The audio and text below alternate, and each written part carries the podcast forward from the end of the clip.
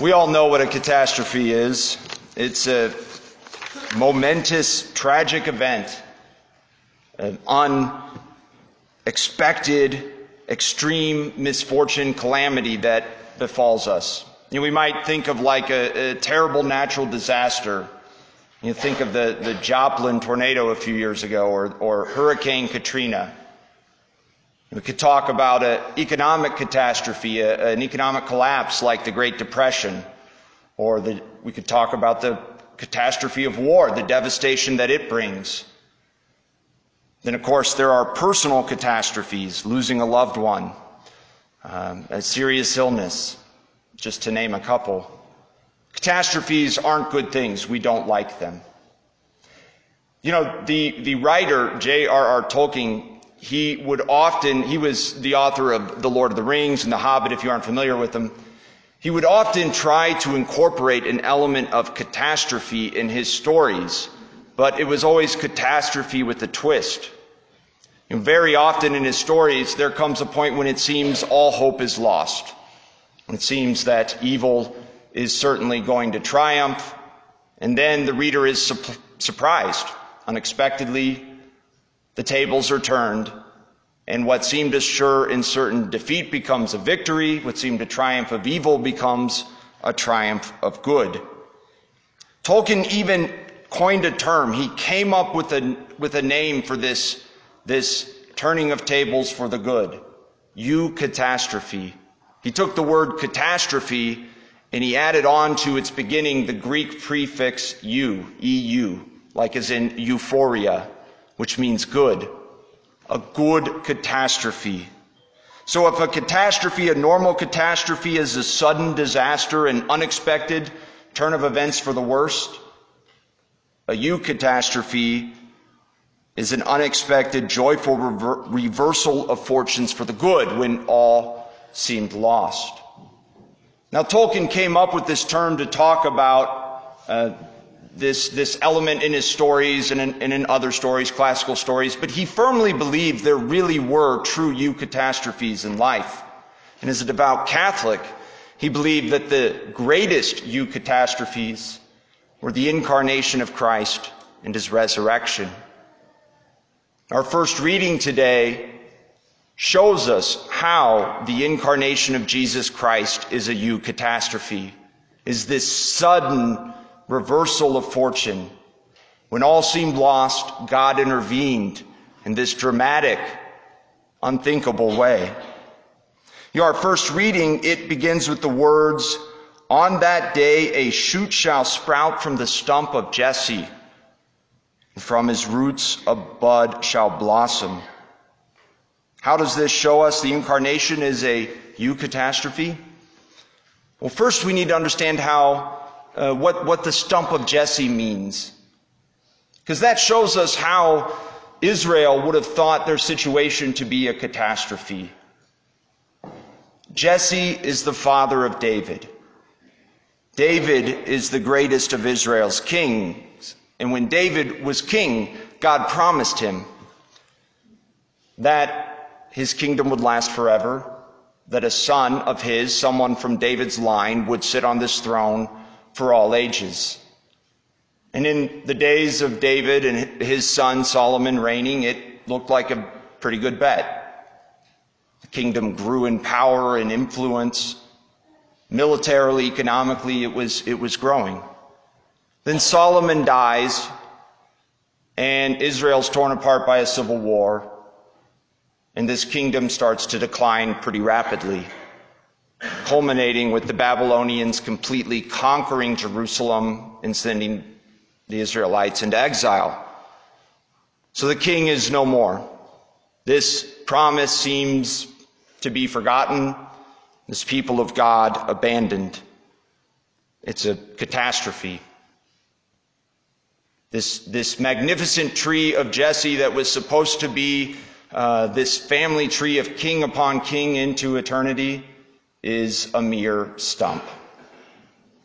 But the words of the prophet Isaiah, they're not words of despair, but of hope, because he prophesies that there will be a shoot sprouting from the stump of Jesse. There will be a king And not just a king, but the king of kings, arising from the seemingly dead royal line of David. He goes on to say that this king of kings will rule over a renewed creation where all of God's creatures are at peace, where all nations flock to the root of Jesse, to the king of kings. Jesus Christ is the shoot sprouting from the stump of Jesse. And in the fullness of time, he would proclaim that the kingdom of God was at hand. And he will um, work out his own eucatastrophe to win for us the grace that uh, gives us access to this kingdom. He will win the grace that gives us access to this kingdom not by a display of power and majesty, but by humbling himself, becoming obedient unto death, even unto death on a cross. By submitting himself to death, to being buried in a tomb, he will win for us the grace that forgives our sins and makes us the adopted daughters and sons of God. But on Good Friday evening, it wouldn't have seemed as if the cross was anything but a catastrophe. You know, Jesus on Palm Sunday, five days prior, was hailed by the crowds as the long awaited Messiah King. And now he had been betrayed, falsely accused, wrongly convicted, tortured, and executed outside the city walls like a condemned criminal. It would have seemed as if it was the worst possible outcome. His disciples would have struggled with darkness and despair on Good Friday night. All seemed lost until it wasn't, until he rose from the grave. And in light of his resurrection, they would have begun to see that the crucifixion on Calvary, it wasn't this horrendous defeat, but a crowning victory. That God took the evil of that betrayal and torture and death and transformed it into this font of goodness and grace and mercy. The Friday that seemed like the greatest of catastrophes, the worst of all days, we begin to see that it's good in light of the resurrection, or in Tolkien's words, a eucatastrophe. You know, if we look through salvation history, if we read the Bible, we find that eucatastrophe is actually a pretty good word to describe how God operates.